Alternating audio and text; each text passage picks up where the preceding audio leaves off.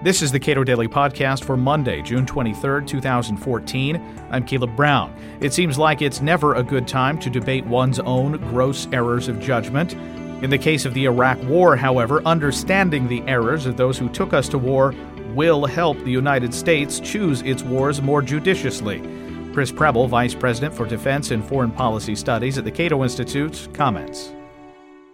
Former Vice President Dick Cheney, uh, big Iraq War booster and supporter and planner, uh, has been very critical of both Rand Paul of Kentucky and President Obama on this Iraq withdrawal, about not paying proper attention to the region, and has suggested that President Obama did something wrong with respect to departing from Iraq.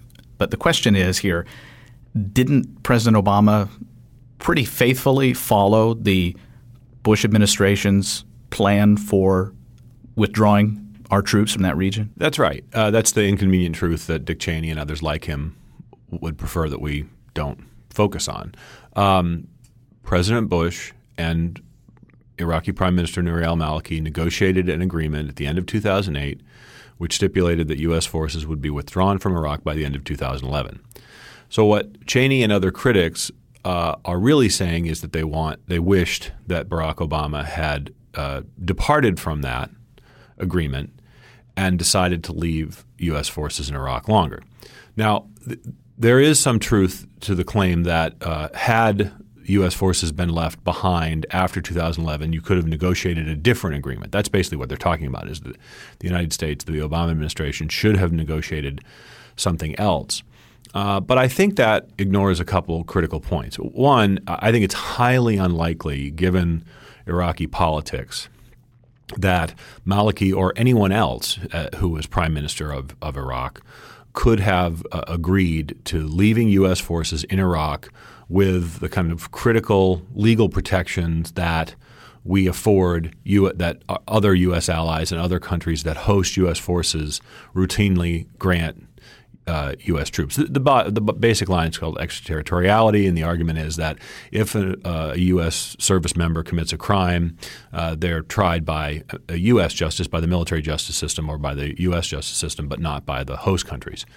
Uh, it's a contentious issue in some places, but that's really a kind of critical step. The other point, so so what they're really saying is, you know, had they, w- we should have left troops in Iraq under Iraqi justice, which I think is absurd, and I think most Americans would find that absurd.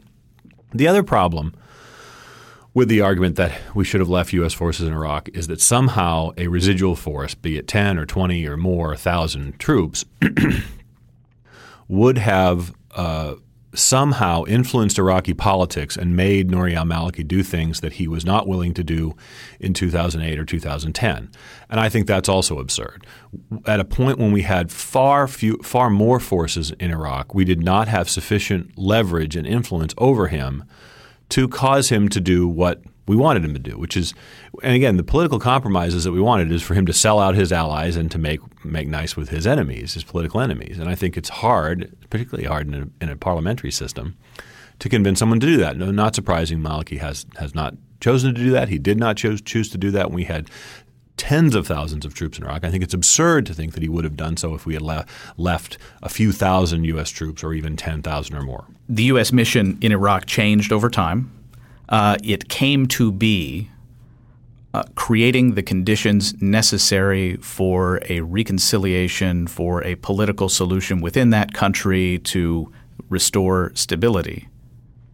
Right. And we have Nouri al Maliki, who apparently is not doing a very good job of that. But he's popular enough. This is the thing we forget about. He's popular enough with enough people in Iraq that he can continue to hold on to power. And so when I hear people talk about, well, we need somebody else uh, to rule the country, uh, govern the country, whatever word you want to use, who would that be? And who exactly would have the standing to command the respect of all the different confessional, confessional groups inside of Iraq? Um, I mean, it's it's become so absurd that we've actually heard Ahmed Chalabi's name being floated by some people. It's so utterly ridiculous. Um, this was the man who was largely responsible for the purge of Sunnis uh, from Iraqi politics in the first place. Uh, Albert Brooks, the comedian, not to be confused with Arthur Brooks, recently said, We need someone in Iraq who can control the insurgency, stand up to Iran, allow us to fly over. Oh, right, we killed that guy. um, not the comedian. Um, I think, look, there were many reasons why the United States um, was containing Saddam Hussein throughout the 1990s. Uh, you know, punishment for the invasion of Kuwait, uh, to prevent him from, you know, kind of keeping him in his box.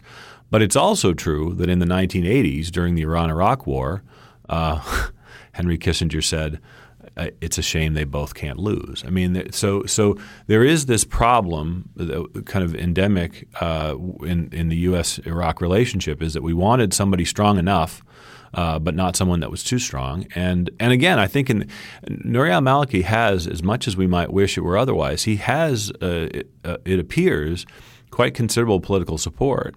Uh, and so finding a replacement, and, and again, how, how exactly is the United States going to do that? And in any case, if the United States is left, I think, to to uh, ride a weird line where we have to find somebody who is capable, uh, but who is not necess- not viewed as an U.S. puppet. Right. And how do you, how is that? How do we do that? Right. And this is not a problem that's unique to Iraq. Of course, this is a problem whenever the United States is supporting an indigenous government, even a government that's trying, you know, from from the best from our best assessment is is trying to do the right things. Uh, the, there's an insurgency uh, for a reason. It's because some number of people uh, in that country does not feel that the government is, is representing their interests. That's the case in Iraq. It was the case in Vietnam. It's been the case in other countries where we've supported an indigenous government. And so uh, it is a kind of catch 22 that the more we do to support that government, the, the weaker in some respects it becomes. Megyn Kelly on Fox has found a rich minefield in asking uh, people like John Bolton and Dick Cheney to discuss what's happened uh, a decade ago and finding them, of course, unwilling to do so. Uh, Dick Cheney, I believe he was on uh, Meet the Press or one of the Sunday talk shows, says if we spend our time debating what happened 11 or 12 years ago, we're going to miss the threat that is now growing and that we do face. Rand Paul, with all due respect, is basically an isolationist. He doesn't believe we ought to be involved in that part of the world.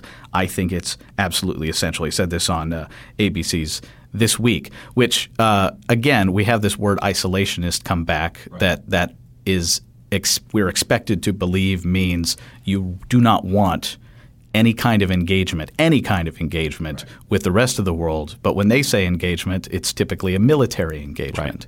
No, I think it's a fundamental. It's a technique that has been used with some effect by interventionists over the years to, to, to tar anyone who criticizes them or resists their calls for various wars to tar them with the isolationist label. I think it is uh, it is certainly misleading, and and I think it is having diminished. Uh, it, it's diminishing utility. It's it's it's finding you know it's harder to use that term when the people using it are seen as interventionists. So I mean, you can engage in the world, you can engage in the world without uh, uh, engaging militarily. And I think that's the key to understanding the differences and the criticisms of the interventionists. And, and I've, I've heard other people say if the interventionists are, are worried that the United States is less willing to go to war, they really have no one to blame but themselves. It's they're, they're the ones that have revealed the limits of U.S. military power. Um, and, and what we should have done is, uh, is preserved our strength militarily and use it only in those instances when it's absolutely essential to U.S. national security, when the military has an achievable mission, uh, and and so to put any criteria at all uh, on on the use of force, uh, you know, earns you the label of isolationist, I presume, from people like Dick Cheney and, and John Bolton.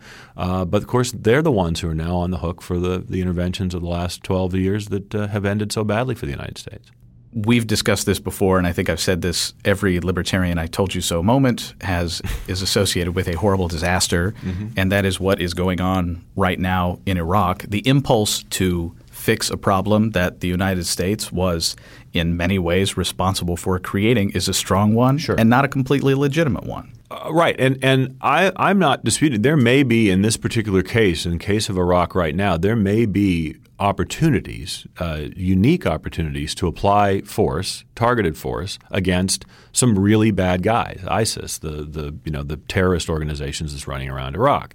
The danger is that even if that targeted force succeeds in uh, killing uh, or significantly degrading their capabilities, uh, we're going to be seen. This is this is David Petraeus's word is basically being seen as the uh, the, the, Shiite Air Force, right? They're, that we're just serving the interests of a Maliki government that is not broadly legitimate. So you might succeed in blunting ISIS's assault, which would be a good thing for for U.S. security as well as Iraqi security, uh, but it doesn't ultimately solve the underlying problems of Iraqi politics. Air power can't do that, um, and um, and so I, I think that that there will be continued calls for the United States to to fix the problems in Iraq, ignoring that that's what, exactly what we were trying to do for 11 years in Iraq and the or 10 years, what what have you.